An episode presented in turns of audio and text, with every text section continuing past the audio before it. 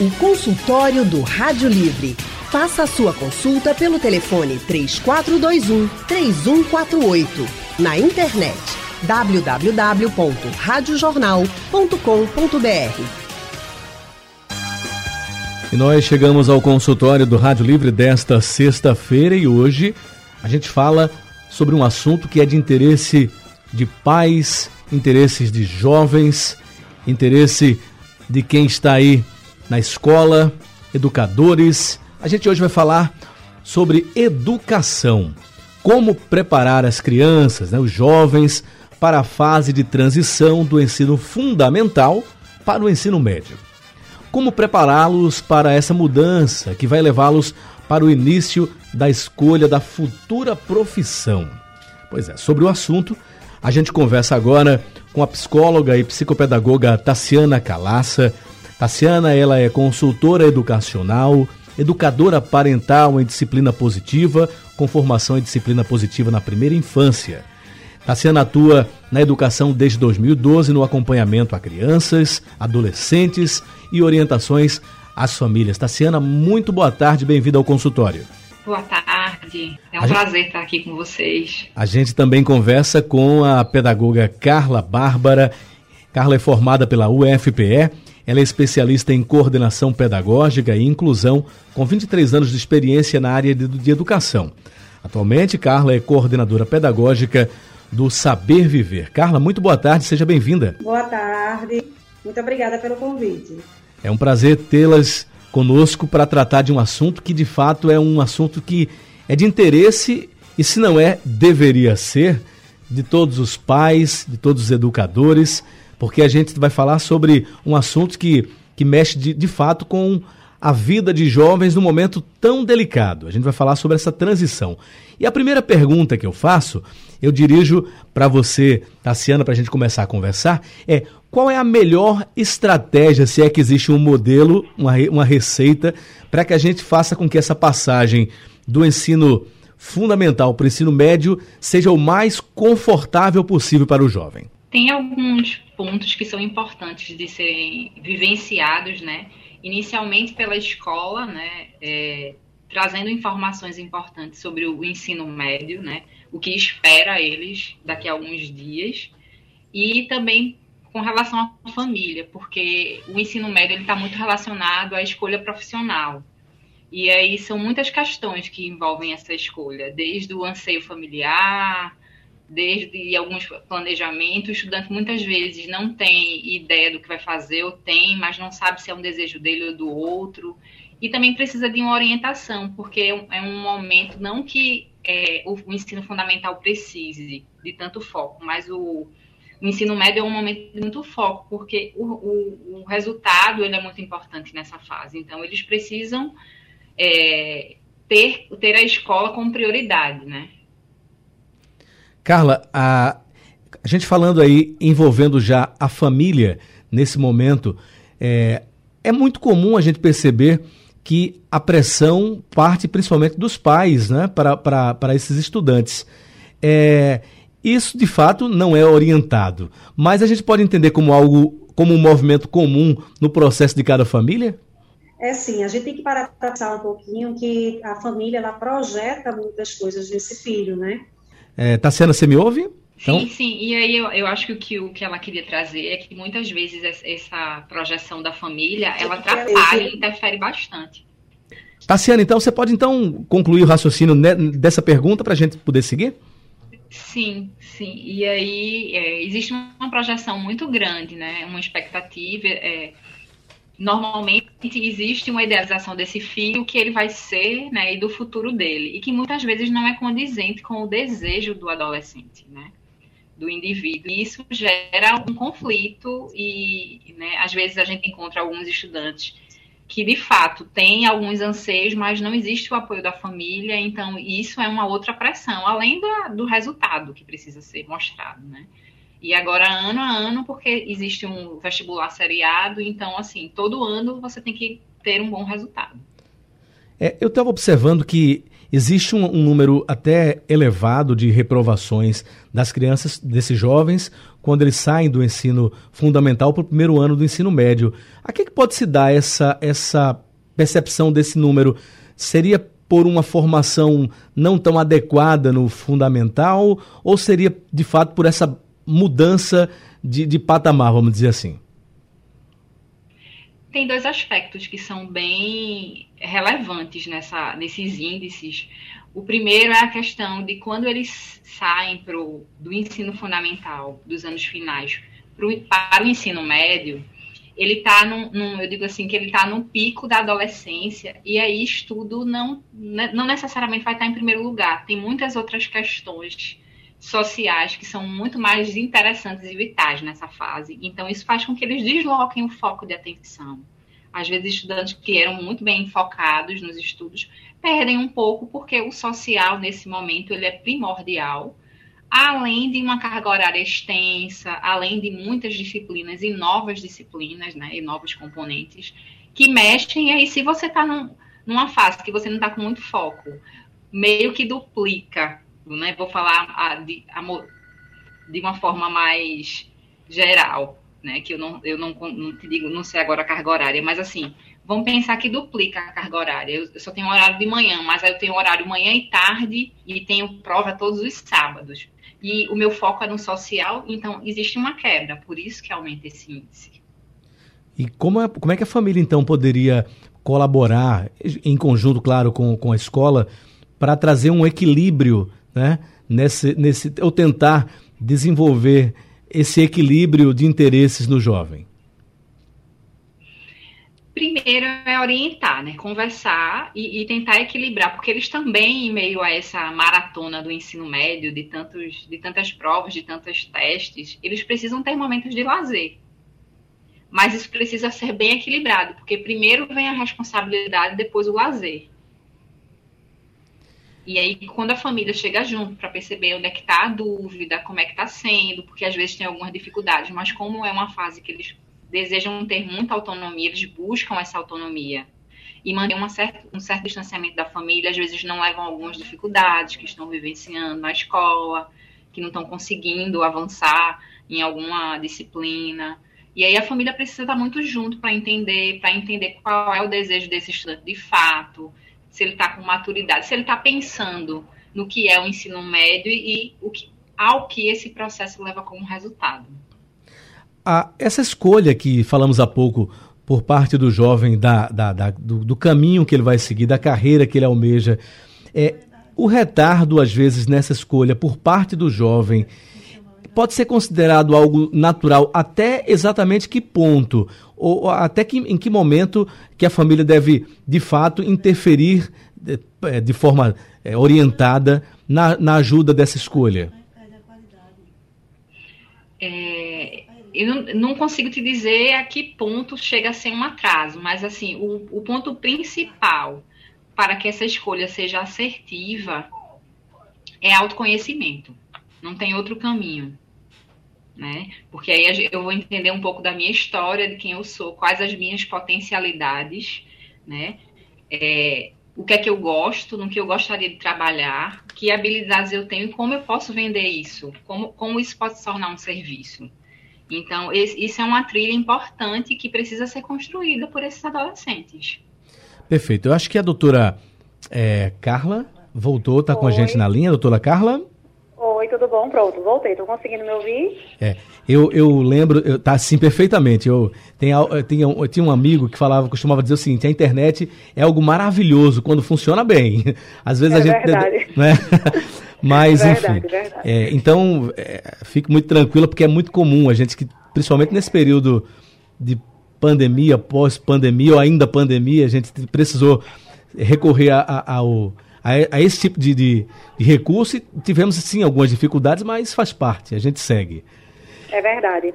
É, eu acho que é importante né, a gente parar para pensar um pouquinho nessas expectativas que as famílias têm com relação aos filhos, que é uma expectativa muito natural e muito normal, né? Todo mundo, quando tem um filho, você pensa num projeto de vida para esse filho. E o que é, que é interessante? É que essa família, ela compreenda como é que é esse processo de transição, né? É o encerramento de um ciclo do ensino fundamental. Ele já veio de outro encerramento de um ciclo da educação infantil, mas esse encerramento de um ciclo, ele abre uma porta de possibilidades que é muito grande. Então, quando a gente para para pensar um pouquinho nesse novo ensino médio, acho que ele traz é, questões que são muito significativas na construção do conhecimento que esse jovem vai ter sobre ele mesmo, que é a disciplina de projeto de vida. Né? Então, é importante que a escola apresente para essa família o que é esse ensino médio. Né? O que é que esse ensino médio lhe representa?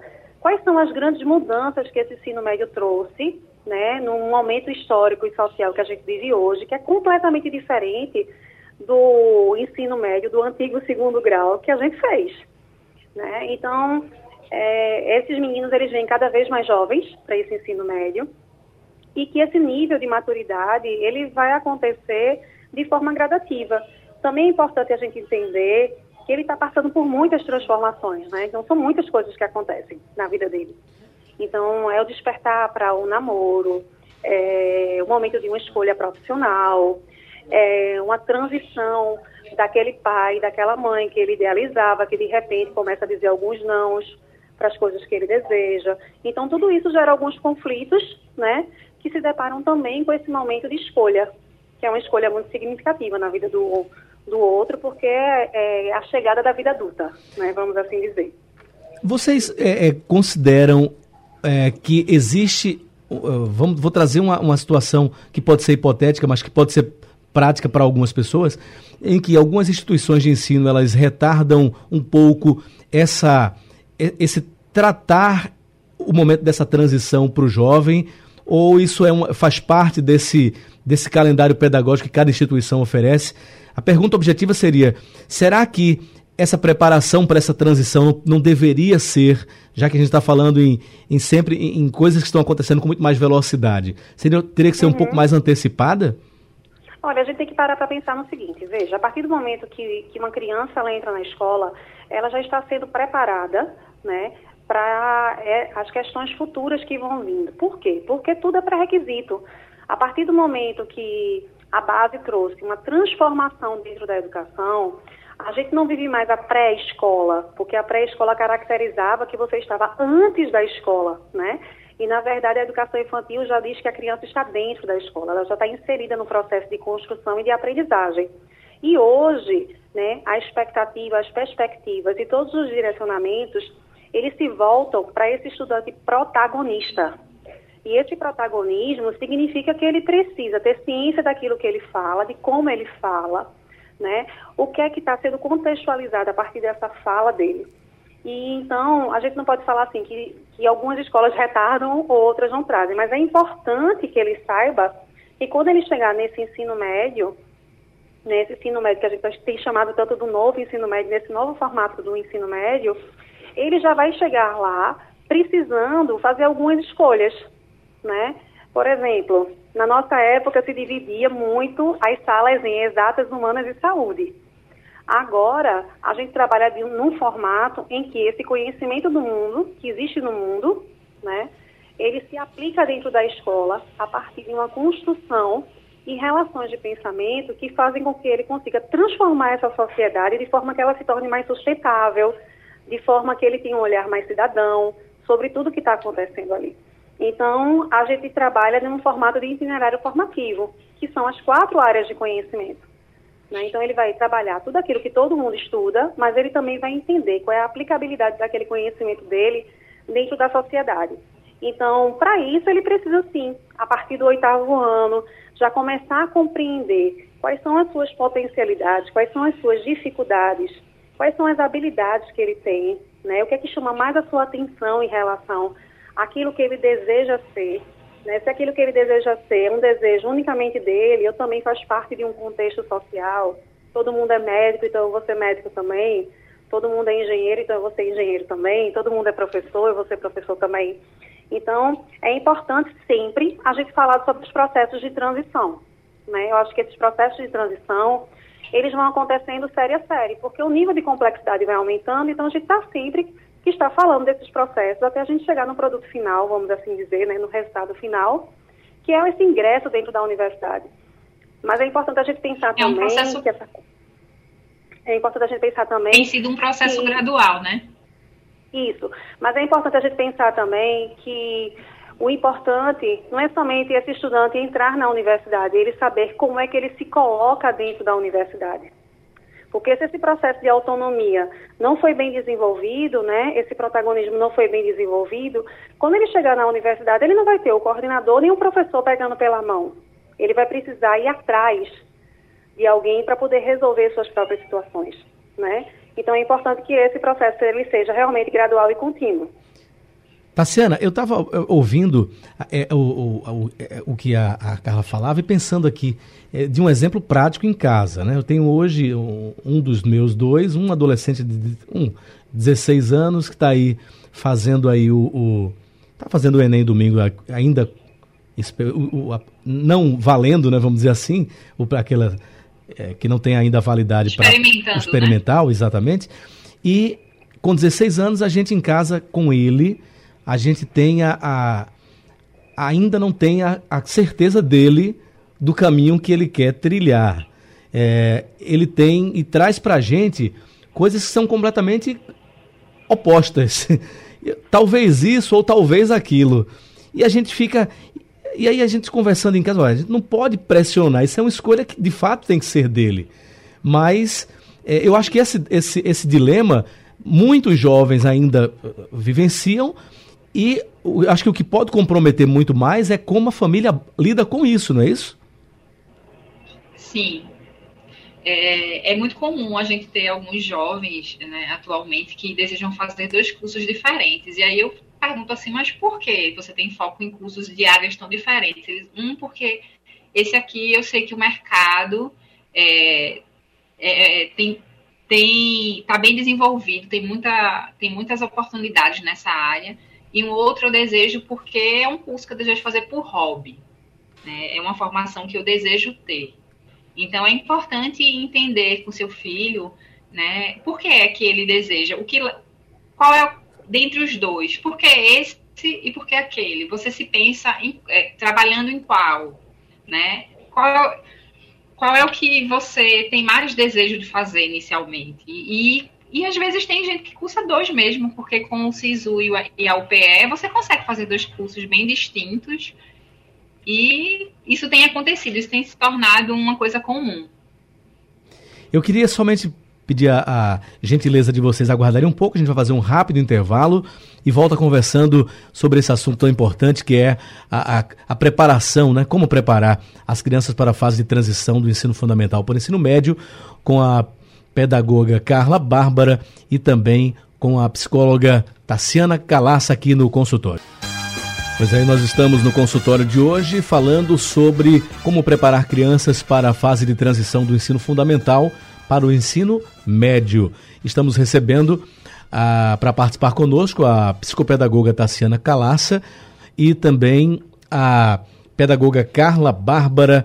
E aí eu jogo uma pergunta que me veio aqui a, cabeça enquanto eu, eu a gente estava no intervalo. A gente ainda não saiu naturalmente do, do a pandemia da Covid-19 ainda não acabou, né? Como é que essa pandemia, esse período em que tivemos isolamentos mais mais rígidos, é, um, um afrouxamento, como é que esse período, como é que a gente pode avaliar que esse período ele pode ter colaborado para que essa mudança de fase se tornasse algo mais complexo para os jovens ou a gente pode dizer que não, isso não tem nenhuma relação? Olha, eu acredito que sim, ele tornou-se mais complexo. A gente precisa parar para pensar um pouquinho é, que esse jovem, né, que o jovem está passando por uma, fra uma fase de transição, uma fase de contestação, uma fase de querer descobrir quem ele é, né, o que, é que ele percebe dele, como é que ele se encaixa nos grupos, de que forma ele pode se encaixar nos grupos que ele deseja, por que, que ele não se encaixou naquele determinado grupo. Ou seja, toda essa movimentação social, ela favorece sim o processo de aprendizagem, né? As trocas favorecem esse processo de aprendizagem. Então, quando a gente para para pensar nesse período pandêmico, né, que, que eles passaram em total isolamento, a gente pode parar para pensar também que muitas questões aí se exacerbaram. Muitas questões que muitas vezes estavam ali latentes, emocionais, elas começaram a tomar uma dimensão muito maior.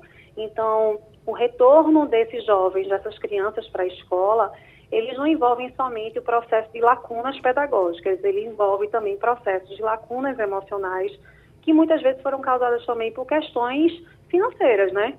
De uma família que precisou passar por algumas dificuldades, precisou abrir mão de algumas coisas, de famílias que não estavam muito bem emocionalmente, aí precisaram conviver o tempo inteiro, todas as horas, sem nenhum tipo de intervalo. Né? O meu quarto se tornou o meu mundo de vez, porque era o local para me isolar. O computador se tornou a minha rede de social o tempo inteiro. Então, as únicas pessoas que eu interagia era de forma virtual. Então, é, a escola, ela passa por um resgate dessas relações interpessoais, né? Que elas precisam ser novamente fortalecidas. Elas precisam, essa inquietude que é natural da criança e do jovem, tanto corporal quanto emocional, ela precisa ser mais bem trabalhada dentro da escola para favorecer os processos de aprendizagem e as lacunas que ficaram, sim, dentro desse, desse caminho. É, no seu olhar, Tassiana, a, a família, no, no, no geral, acho que o, você acha que a família conseguiu ter um, um, um desempenho é, é, apropriado nesse momento tão difícil de pandemia ou muitos por conta desse, desse confinamento acabaram não sendo tão colaborativos nesse despertar desse, dessa, dessa evolução de fase para as crianças? É, eu costumo partir do ponto de vista que as pessoas fizeram o melhor que puderam, porque todo mundo vivenciou algo muito novo, né? Foi a família trabalhar dentro de casa e administrar situações que também, às vezes, tinha uma secretária, tinha alguém que tomava conta, mas que não estava sendo possível nesse momento. E é, algumas tiveram mais facilidade em lidar com essa situação de administrar tudo, né? Porque estava administrando o filho que estava online, é, o trabalho e a, sua a família e a casa. Era tudo no mesmo espaço. E, e, outras tiveram mais dificuldade, mas no geral todo mundo fez o que pôde, né? Agora que, de fato, é, os efeitos desse distanciamento, desse isolamento, é, ele chegou na escola, chegou. Nós tivemos, com o retorno totalmente ao presencial, tivemos muita dificuldade na questão dos relacionamentos. Eu digo que eles estavam sem recursos básicos de, de conflitos relacionais. E aí a gente precisou fazer muitas intervenções. É, essa, esse período de afastamento tão longo, principalmente para uma fase de início de, de desenvolvimento, vamos dizer assim, você está passando por uma fase da criança para o adolescente, se imaginar que dois anos de um, de um, de um afastamento é um, um tempo imenso para essa, essa faixa etária. O retorno, como é que vocês observaram isso na escola? A ânsia de rever os amigos fez com que o interesse pelo, pelo conteúdo ofertado na escola fosse colocado em segundo plano porque o, o, o social estava gritando mais alto? Em alguns momentos, sim. Né? O, o social, ele, como ele é vital nessa fase, a gente percebe que eles queriam passar o dia na escola, mas não era pelo conteúdo uhum. nem pelas aulas, mas era pela relação com o outro. Eu digo que eles chegaram com, com a máscara, eles chegaram com um, um certo receio desse contato, né? Com medo do adoecimento, até porque também é, se criou, se, se, teve aquela observação que o adolescente pegava, mas que provavelmente ele não iria gravar, mas que ele poderia transmitir para outras pessoas. Então, isso foi muito intenso para eles e eles tinham muito medo de levar para casa né, o vírus. Mas, e com, mas com isso também, eles tinham muita necessidade de estar com os colegas, de voltar para a escola, de vivenciar tudo o que era vivenciado antes. Chegando perguntas para a gente, eu queria compartilhar com vocês. Ah, o Mário dos Torrões, ele está dizendo o seguinte: meu filho tem ansiedade e tem muita dificuldade para se concentrar nos estudos. Como fazer para ajudar ele a se concentrar? Tem uma receita? Não, não existe uma receita, né, para a gente se concentrar. Mas eu acho que é importante a gente parar para pensar no seguinte: é, o que é que é uma ansiedade, tá? É, é o ímpeto de resolver as coisas de forma imediata, é o não saber esperar, ou realmente existe aí algum tipo de adoecimento. É, com relação à concentração, a gente precisa parar para pensar se o espaço de estudo é, em que esse, esse adolescente ele está é um, par, é um local que favorece a dispersão, né? Por exemplo, estudar em cima da cama, naturalmente você vai cochilar. né? Porque você vai deitar. É, estudar às vezes na sala, com várias pessoas passando, uma televisão ligada, alguém na cozinha, as pessoas conversando, também vai favorecer essa dispersão. É, é importante parar para pensar também se existe aí alguma dificuldade em aprender algum determinado conteúdo. Muitas vezes, diante da a negativa, vem, vem muito relacionada a você não estar tá conseguindo compreender aquilo que você está estudando. Então, uma receita não existe. É importante que ele entre em contato com a escola, entenda os aconselhamentos que a coordenação vem a trazer, conversa com os professores que ele percebe que existe essa dificuldade, para que se trace um caminho realmente, né, de uma rotina mais estruturada para que esse estudo aconteça de forma realmente eficaz. Doutora Daciana, algum é, eu queria, eu queria uhum. complementar com o seguinte, né, é, rotina de estudo é um processo, né, e assim, os estudantes vinham num processo e houve uma quebra com essa, com a pandemia, o isolamento, foi todo mundo para online, a forma de estudar de alguma forma mudou, né? Eu não estava mais na escola, tudo era no computador, e no computador tem jogos, tem sites legais, tem outras coisas além da, tinha outras coisas além da escola. E aí eu digo que houve uma quebra nesse ciclo da rotina de estudo. E muitos têm dito assim, mas eu estou com dificuldade de voltar ao que eu era, mas é um processo que precisa ser retomado. Né? E possivelmente ele não está conseguindo dar conta do que ele dava de, e como ele dava antes. Mas ele precisa, eu sempre, quando a, o estudante está com muita dificuldade, vamos fazer o seguinte, a gente vai é, estudar em blocos de 15 minutos e tem um intervalo de dois, vai tomar uma água, faz uma outra coisa, tira o celular do ambiente, organiza tudo, mas faz em blocos de 20 minutos e depois vai ampliando em meia hora, mas sempre tem um intervalo a, a cada meia hora. E aí eles vão conseguindo, e se não conseguir 15, 20, para em 10, mas assim, isso vai aumentando com o passar dos dias, né? Caso não, não, tenha, não obtenha um, um, um resultado satisfatório, é importante, de qualquer forma, procurar a escola ou algum profissional para avaliar se tem algum transtorno, alguma dificuldade específica relacionada à concentração. Aí eu queria aproveitar, ainda nessa linha, para fazer um comentário e, ouvi-las. É, o, o, estudo através do, do, da internet, né, do, online, os, os, os estudantes que estudam de casa, com a, as condições de ter uma internet, com uma, uma janela aberta para milhões de possibilidades, naturalmente faz com que você desvie a sua atenção. Isso acontece inclusive com os adultos. A gente está fazendo algo, mas surge algo, você desvia um pouco. É, aí essa é a minha dúvida.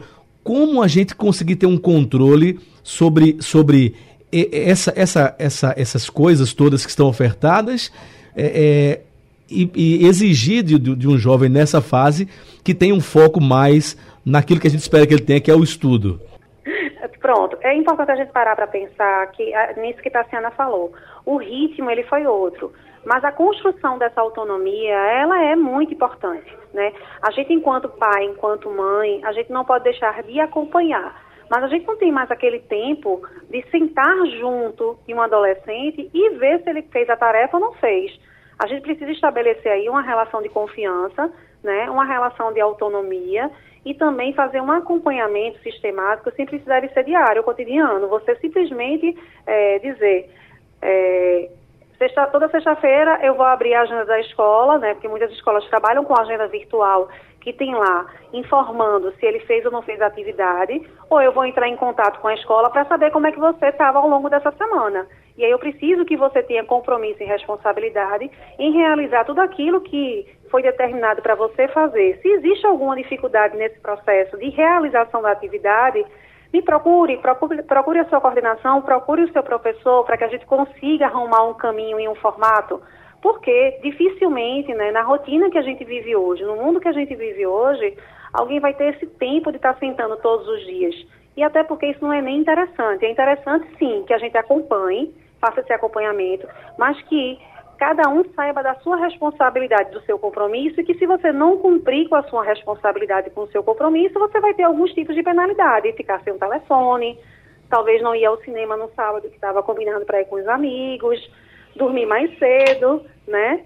Deixar de fazer alguma atividade prazerosa naquele dia, para que você compreenda que as coisas precisam ser realmente estabelecidas e, e que foram estabelecidas precisam ser cumpridas.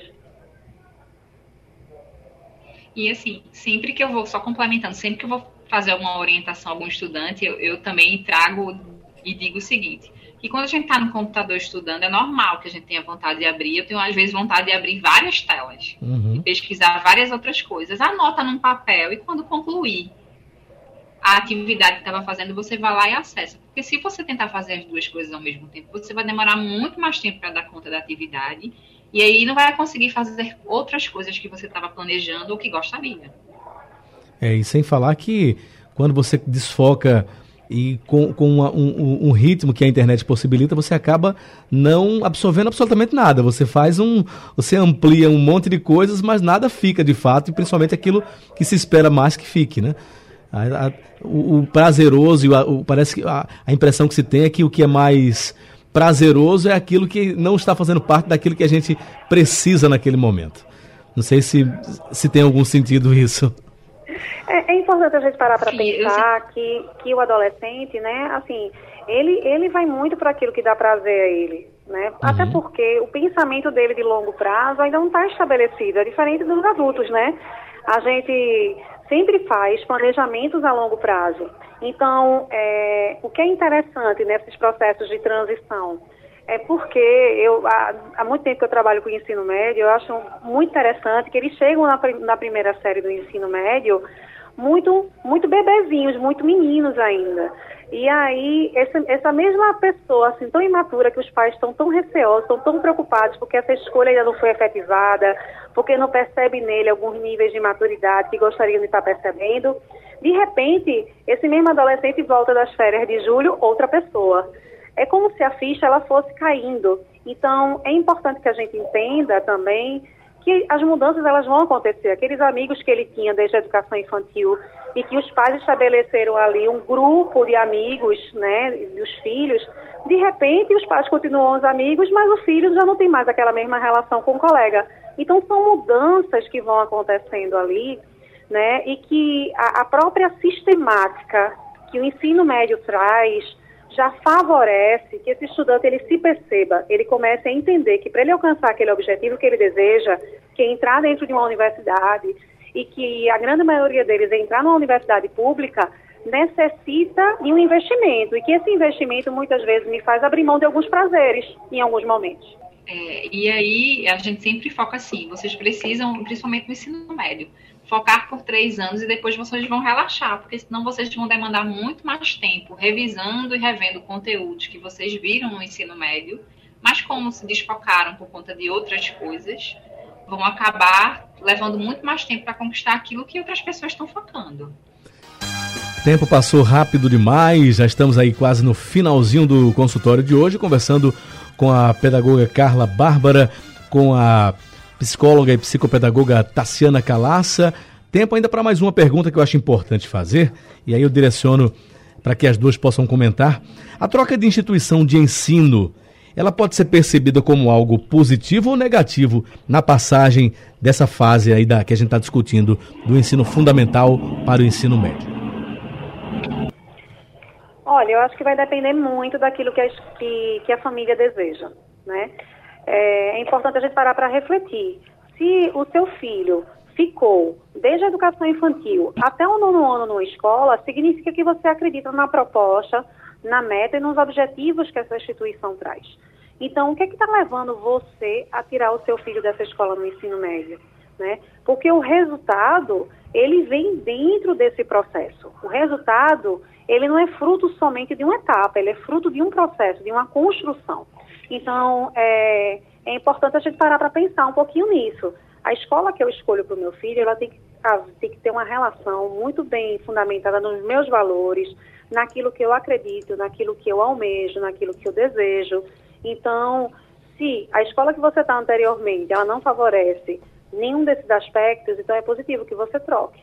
Mas se ela favorece, não tem nada de positivo nisso, né? Então, é importante a gente parar para refletir e também ter esse diálogo muito aberto com a escola, né, para saber quais são as propostas que esse ensino médio traz, né, quais são as expectativas que eu tenho diante desse ensino médio, o que é que eu posso fazer para que essa relação família-escola favoreça esse processo de aprendizagem, Né, de que forma a gente está estruturando essa identidade do meu filho, que está passando por mudanças físicas, mudanças emocionais, está questionando quais são as suas prioridades, se é o namorado, se é a namorada, se é para uma balada, ou se é acordar cedo no sábado para assistir uma aula, né?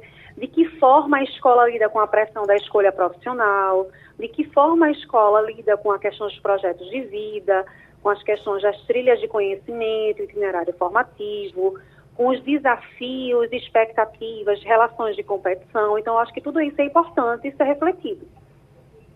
Tassiana? Isso. É, é, necessário, é necessário avaliar que, que pontos levam você a querer tirar se, se aquela escola ela, ela era é, estava de acordo com os valores que você acreditava, né, para o seu filho, para a educação do seu filho. Então, é entender.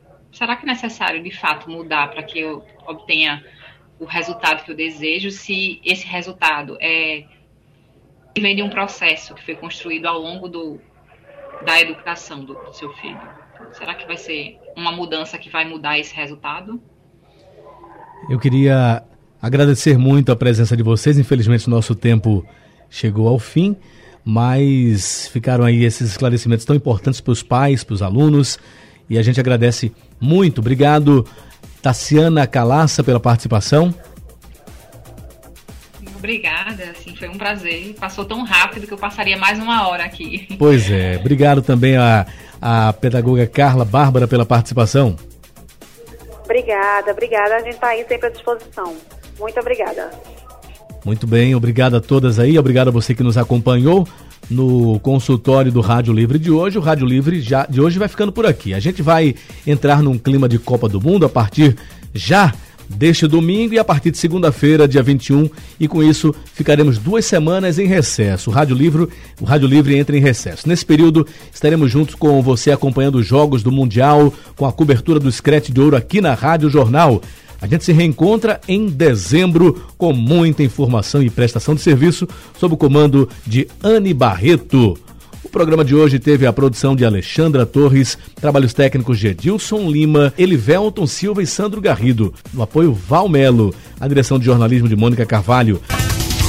Sugestão ou comentário sobre o programa que você acaba de ouvir, envie para o nosso WhatsApp 99147 8520.